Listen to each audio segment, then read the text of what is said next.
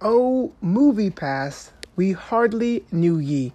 Today we're talking about the unlimited movie service, what it did, what it strives to do, and what we can learn from it on this edition of New Amsterdam Radio.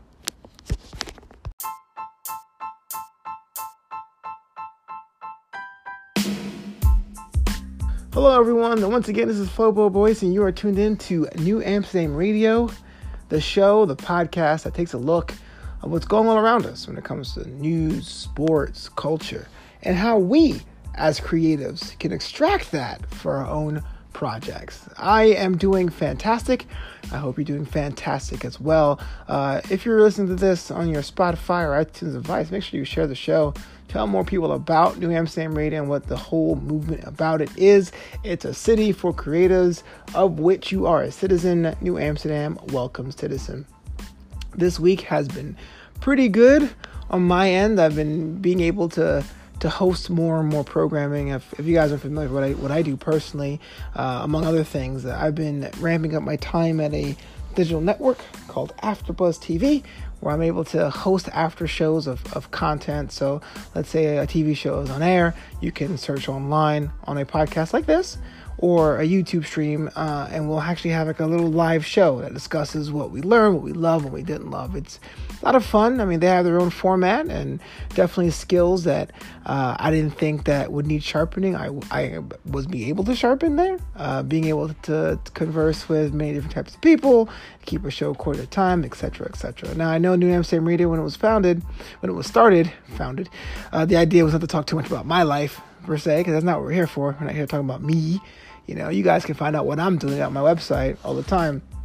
But rather taking a look at what's going on around us. But I figured if we're going to be in this city for creatives together, it's always good for the mayor, points to self, to little share what he's up to and what he's working on in his own little empire. That way I don't come off as preachy. That way I don't come off as a self-help guru telling you what you should and should not do where at the end of the day I'm struggling on the same level too. I'm with you. I'm in the trenches. Uh, so yes, thank you so much for listening to the show and telling your friends about it. And what's funny is that I made a point not to to totally uh, promote this show and in the most traditional way. Uh, a little bit of background I had a, a former show, it was called 26 Stone, Two Six Stone Show, and I sunk so much money in Facebook ads and hounded my friends to like, comment, and share, and and uh, it had good results. But this was really New Amsterdam Radio. The idea was more for organic growth, and that's why I've been telling some few select VIPs. So if you're hearing this, thank you, welcome, please uh, invite only Tell your friends about it that way. Because I want to see if it becomes a, a little bit of a, a a moving, breathing organism, like a plant or a mushroom. Because mushrooms aren't technically plants; they're fungus. That's a science fact. anyway, let's start the show.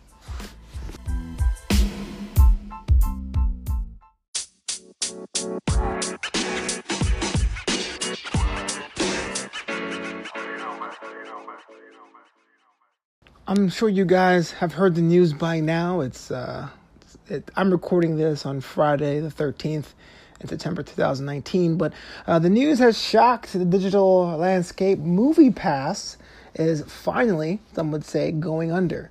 And I say finally not because I am sad to see it go. To be honest with you, I don't watch any movies in the theater. Well, that's not true. I don't watch enough movies in the theater uh, to justify having a club type membership to the theater. Because even the ones I go to still are trying to push similar products. But when Movie Pass was started, it was kind of a big deal. You know, the idea was you pay one flat rate a month, and at first, you're able to watch any movie you wanted in most of the theaters uh, around you. So you walk up to a theater with your little like red pass and say, I'm seeing this movie today. Um, it seemed too good to be true, and a lot of people kind of flocked to it at first. In fact, there was a time where Movie Pass was like the, the, the thing your friends try to put your other friends on at parties. You know, like if you try a new restaurant? Ah, forget that restaurant. Try Movie Pass. And I guess they were never quite ready for this success. And now over time, there was different permutations of that program. It wasn't just any movie you wanted, it was certain theaters, especially when um, particular theaters didn't like the idea of people coming in and watching all their movies uh, for one low rate. Um, the reason being is that because if you can watch all the movies you want, you probably will have a binge day and watch two or three movies and not come back. And most movie theaters make their money on concessions. People who pay full price for a ticket go, wow, I paid fair price for a ticket. I'm going to go home. That was a nice evening out. As opposed to the power users who are trying to maximize their time inside of a theater. So now you have different like versions and limitations. It was uh, only three times a month, or it was only certain movies, only from certain studios. And for a lot of people on the user end, uh, the restrictions got confusing. Uh, it seemed more and more like a hassle. And I know my personal circle of friends dropped out fairly quickly, but it always seemed like this program was on life support because, frankly, we want things in bulk. Uh, when times get rough, and, and money is tight, and we're talking about that collectively. I'm not judging you or where you are in life. Uh, we try to tighten the belt. Tend cut from our entertainment budget. We say, hey, look, uh, I try to see what the most I can get with a little amount of money. We try to find value. And the classic movie pass had a lot more value than the new movie pass with all the restrictions. So over time, that became less and less viable and feasible. And and even at a, a point of counter programming, uh, movie theater chains themselves saw launch their own club plans that would try to not only do the whole unlimited or limited but more than a la carte movies, but then they'll give a reward specific to that chain. So now the big boys got involved and turned it into a glorified loyalty program, cutting Movie Pass off at the knees. Um, the way I describe it, you might think that it already went out of business a long time ago, but the news just broke today, uh, September 13th, uh, 2019, that the company is officially going under.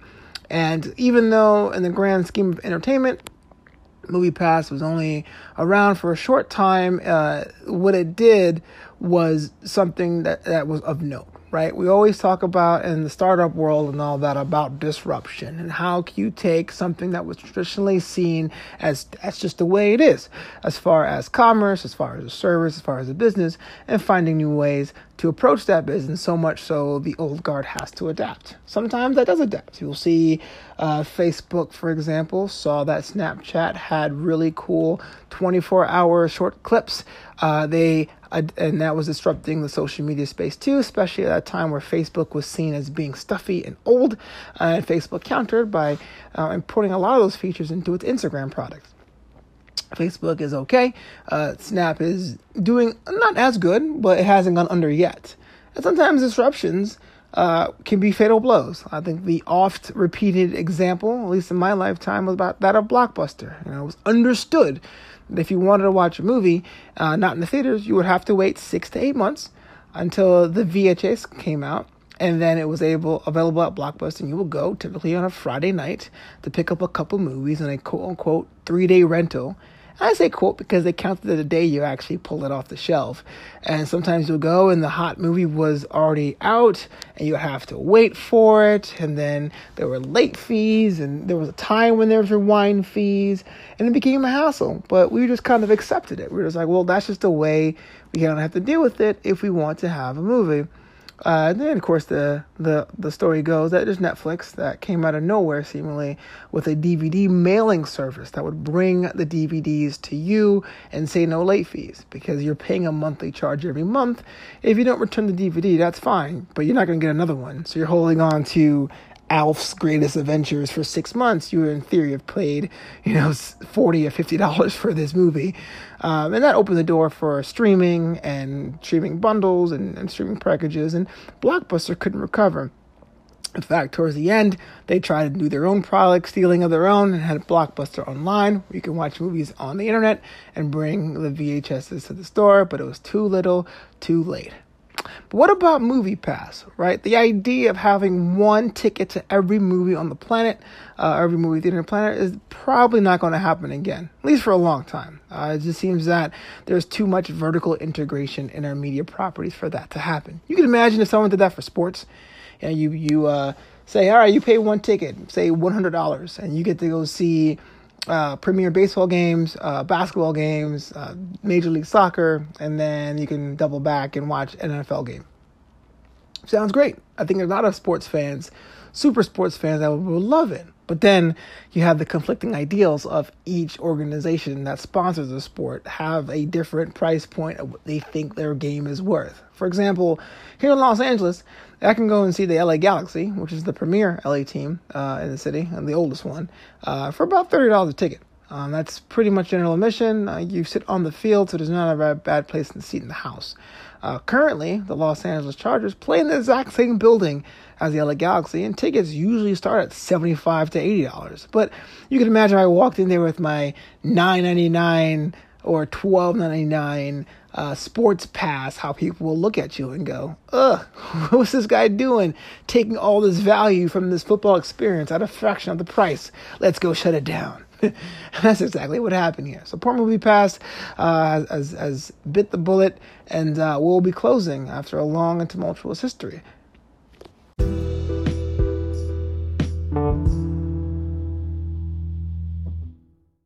the example here is definitely the risk of disruption, right? Uh, when we create things, we always have this this third eyes, mind's eye glory of doing something so fresh and so different. Everyone's turning their heads and going, "Dang, that's the best painter I've ever seen," or "He's just so amazing uh, on that unicycle. He's doing things we never saw before." And ultimately, that's great. We want to strive to be different and innovative. That's great. But if you're doing something that's so radically different, be prepared to have some resistance. You're going to have people that say you're not doing it the right way. Uh, you have people say that, look, it's so amateur, it's Bush League, you are operating outside of the parameters of what's considered good taste. Or even more damningly, maybe another person may see what you're doing and try to co opt that for themselves. You can imagine if you made the best pizza in town uh, and you were doing it for 40 years, you just kind of accepted that your pizza was the best. And someone across the street had a pizza cart where they said, hey, instead of giving you the big triangle slices, we're going to give you the same great pizza in a hot dog bun, for example. That way you can grab and go. And trust me, a pizza on a hot dog bun is absolutely disgusting. But in this commuter town, for example, people love the idea. They're going out and they're going, all right, pizza and a hot dog bun. It isn't the greatest pizza, but it's delivered in a way I didn't think was possible and it's convenient for me. This pizza cart's going nuts. And now, the legacy pizza shop is going to go, well, we have the best pizza in town. This product is doing great. Let's put our best pizza on this bun that's not a hot dog bun because we're better than that. you know, uh, cutting that innovative idea at the knees. Does that pizza cart get mad? I guess you can.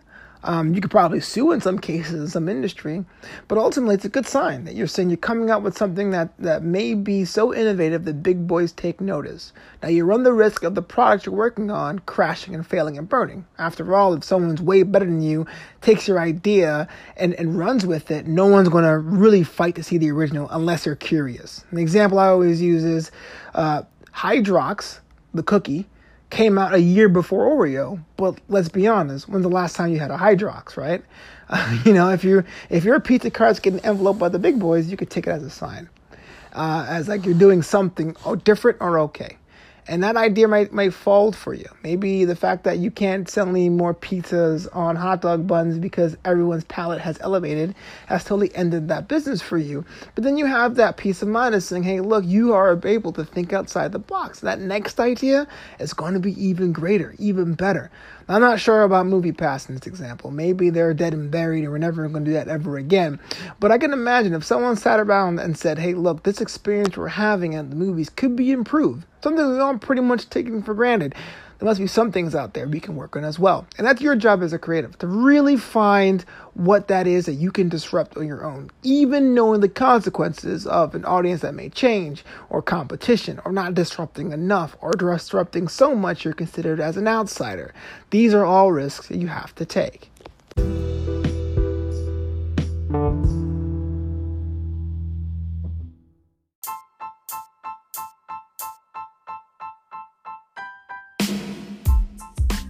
That's all the time we have for this edition of New Amsterdam Radio. Again, I want to thank you so much for tuning in and, and telling your friends about the show. I mean, that is greatly appreciated.